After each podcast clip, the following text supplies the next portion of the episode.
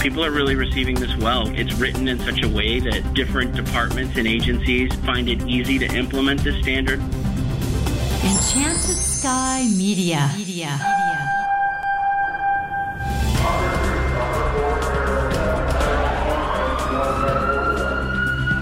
This is Code 3, the Firefighters Podcast. Now, here's your host, Scott Orr. That's right, and I will not let Parkinson stop me. Thank you for joining me again here on Code 3. This is the show for and about firefighters. We're informing and entertaining members of the fire service, just like you, from coast to coast. Well, you can put this show in the category of unwelcome changes. Did you know the U.S. has 5% of the world's population, but accounts for 31% of all public mass shootings? Communities everywhere are facing an increasing number of active shooter or other hostile events. We've discussed the need for integrated preparedness and response on this show before, and in May, the NFPA came out with NFPA 3000, the standard for an active shooter hostile event response, or ASHER. It addresses all aspects of the process from identifying hazards to incident management at a command level and a lot more. Here to explain NFPA 3000 is John Montes. He's an emergency services specialist at the NFPA and the staff liaison for NFPA 3000. John is a nationally registered EMT. He's worked in EMS in several locations from Boston EMS to the Santa Clara County EMS agency. And John Montes joins me now. Welcome to Code 3. Thank you so much for having me, Scott. Let's start by defining our terms. NFPA 3000 is technically a provisional standard. What does that mean?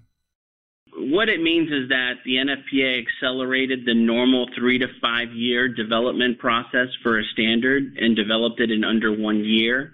Within ANSI, uh, the American National Standards Association, there is a process to develop a standard as quickly as possible, uh, and it's called the provisional standard in order to to do a provisional standard, uh, it, it's required the organization is required to meet certain benchmarks.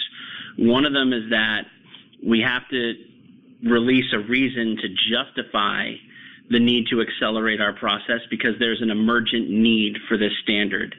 And if you look at the statistics from let's just use 2000 to 2016 According to the FBI, there's over 220 active shooter events, which is four more dead per the FBI from 2000 to 2016. 2017, there was 30. Also, around 2008, the number of average incidents for, per year went up from 6.4 to 16.4. So these incidents keep occurring. Their severity is growing. Uh, more people are getting injured or killed in these incidents.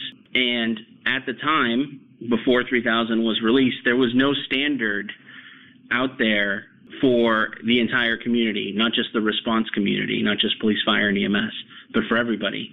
There was a lot of great guidance. FBI put out guidance, DHS, IAB, IAFC, IACP, IAFF, FOP, LMNOP, you name the alphabet soup, they put guidance out, and all of it's really useful. Hartford Consensus is another one. But none of that was in standard form. None of that was defensible for communities. And this document is a standard. The provisional just means we accelerated the process and we have two years to update it. So it's actually open for public input right now. It'll be open till August 1st and it'll go through a full cycle over the next two years. But it's an accredited standard ready to go. So, what is in the standard? What do we get out of it? The standard outlines what's needed for an entire community's program, active shooter hostile event response program. What it does is it lays out what all the different factors and components a, compu- a community needs to in order to prepare, respond, and recover from these incidents.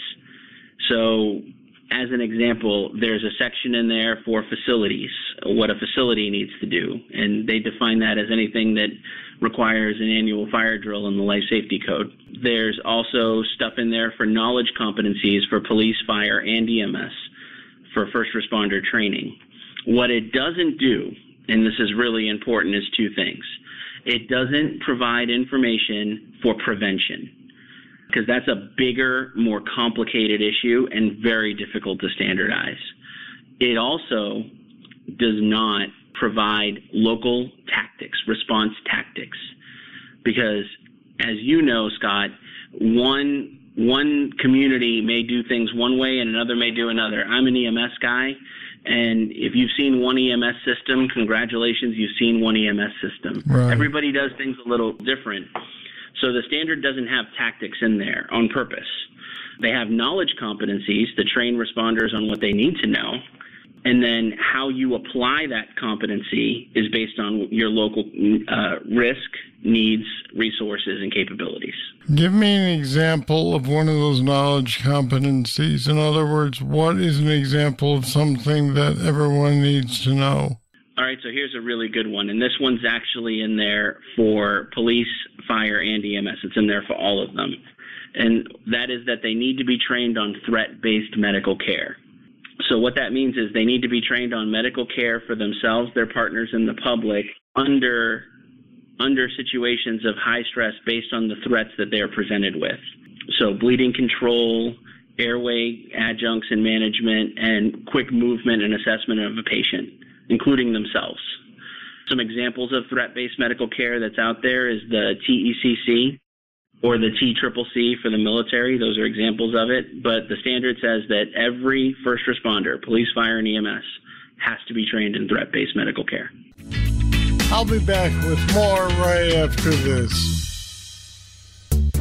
Every day, you put your life on the line to protect our families, friends, communities, cities, and our nation. Federal Resources knows the dangers you encounter daily. Whether it's fire, hazmat, or the more recent opioid threats, we're here to support you, protect you, and help train you for your next mission. You're looking out for everyone else. Let us look out for you. FederalResources.com.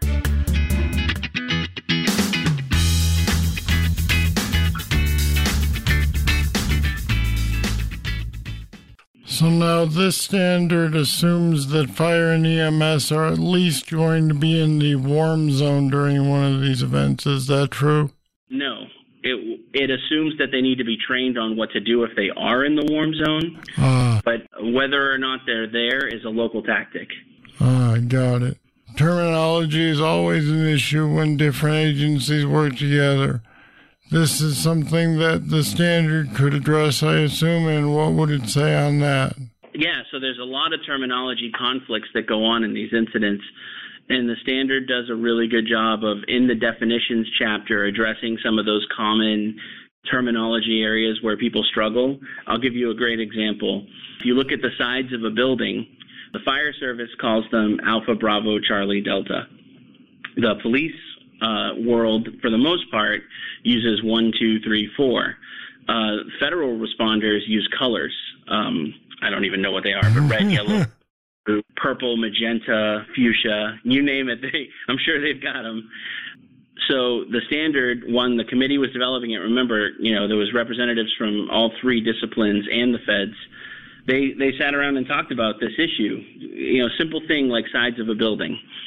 And what they agreed on was to use the letters because that's what's in NIMS, in the National Incident Management System. And the law enforcement folks at the table said, yeah, if that's what's in NIMS, I guess we need to adjust because we need to meet NIMS requirements in order to get our grants. So let's do it. This is where we learn. And they were able to define what that means. So, who was behind the overall creation of this standard? So the creation of the standard well, the request for the standard came from Orange County, Florida, from Chief Otto Drozd, uh, whose department was the second department into the Pulse nightclub. You know, in the aftermath of that incident and in the after action in Hot Wash, they talked about how there's all this great guidance, but nobody knows what to follow because there's no standard. And he submitted the request. The request came in in October of 2016, and for three months, the NFPA put it out for public comment to tell us whether or not we should go down this path.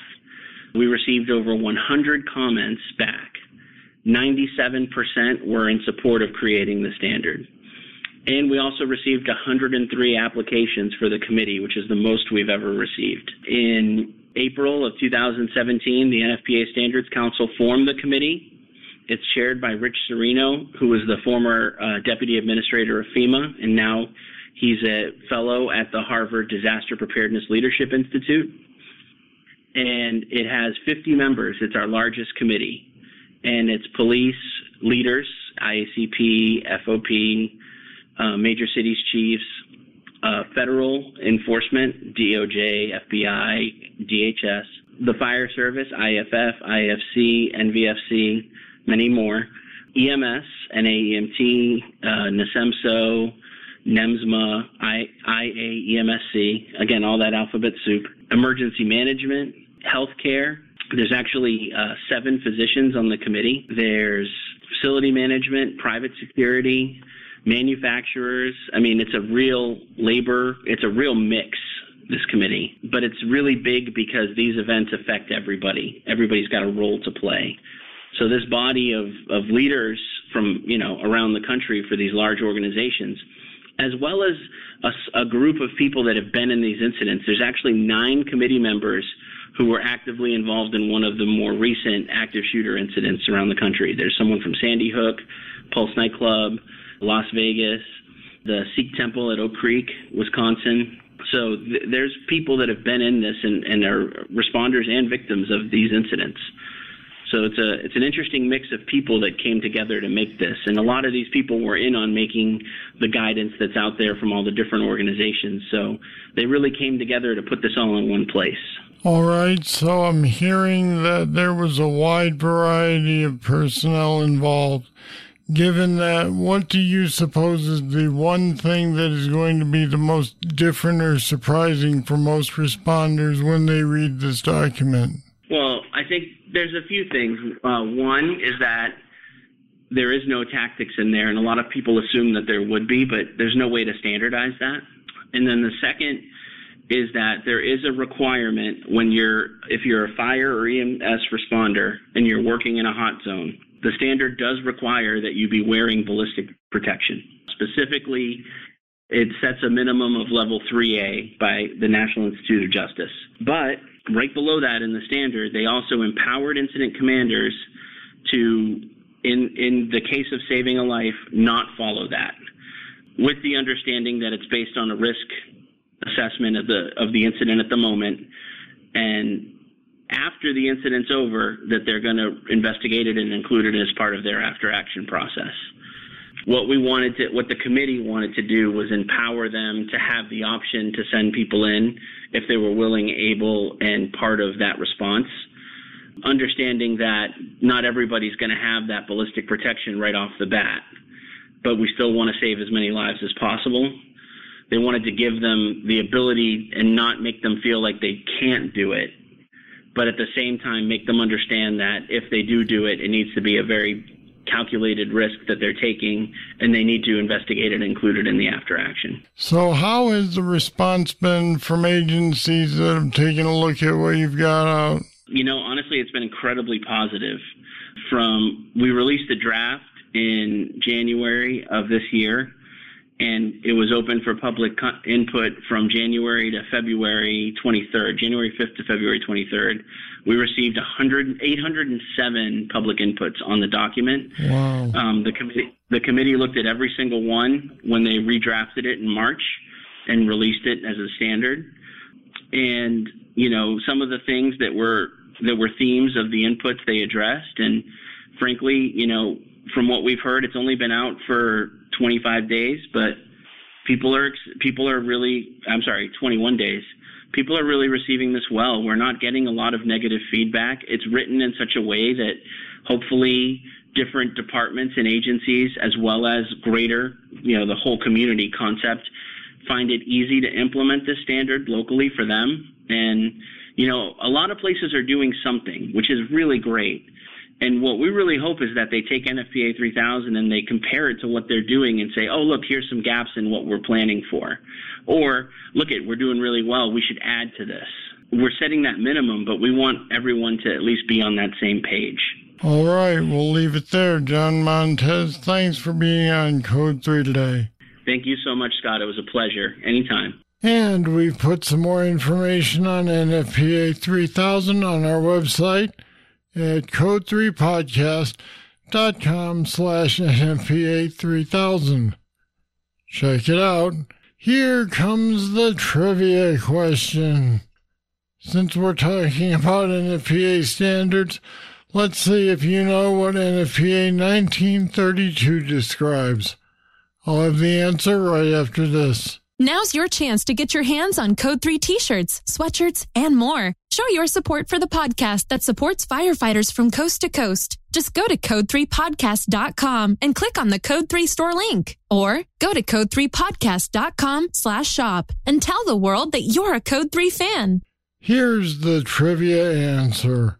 NFPA 1932 is the standard on use, maintenance, and service testing of in-service fire department ground ladders. You probably knew that, right? All right, that's it. That's all for this edition of Code 3. Thank you for listening. I'll be back next time with more, and I hope you'll join me. I'm Scott Orr, and until then, I'll see you later. Code 3 is a production of Enchanted Sky Media. To get in contact with us, visit code3podcast.com. And if you haven't subscribed yet, you should. Don't miss an episode. Find us at the Apple iTunes Store, Google Play, or wherever you get your podcasts.